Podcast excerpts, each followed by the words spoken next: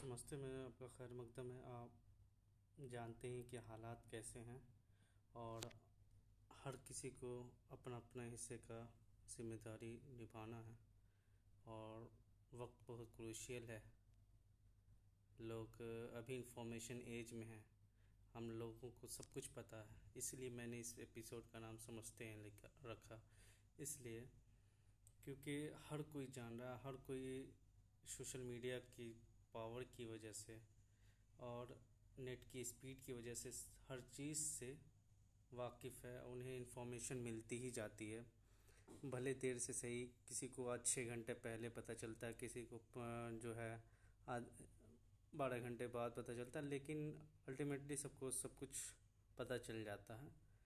और सिर्फ़ टाइमिंग की बात होती है बस, लेकिन सबको सब पता है। लेकिन स्टेप क्या उठाना कैसे उठाना किस वक्त उठाना जो इफ़ेक्टिव हो, ये हम लोग भूल कर जाते हैं, क्योंकि हमें लगता है कि हम कुछ जानते हैं।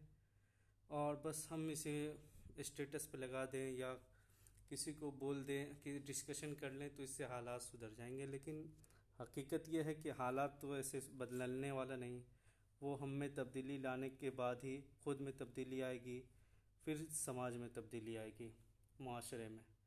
और हमारे समाज में जो है सबसे बड़ी जो दिक्कत है, वो माशी तौर पे ज़्यादा दिक्कत है, क्योंकि जब तक आपकी माशी हालात नहीं सुधरती, तब तक कि आपके समाजी हालात नहीं सुधर सकते। तो और साथ साथ हमें हर हर लेवल पे वर्क करना होगा, बेसिक टू एडवांस। और उसके लिए हमें अपने हिस्से का दिया खुद जलाना होगा। कोई रहबर, कोई नेता, कोई रहनुमा अब आने वाला नहीं है।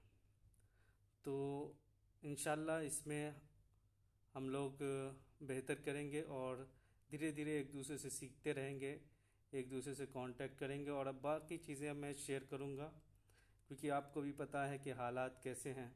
अभी किस दौर से हम लोग किसी कैटेस्ट्रॉपिक हालात से गुज़र रहे हैं, जिसका बारे में कहना भी और समझना भी। हम लोगों की बस की बात नहीं इन ये हालात भी जल्द ही ठीक हो जाएँगे इन हर हफ़्ते और अच्छे वक्त के साथ एक या दो टॉपिक पे इन पॉडकास्टिंग शुरू होगी। ये तो बस हमारा इंट्रोडक्टरी पॉडकास्ट था। अस्सलाम वालेकुम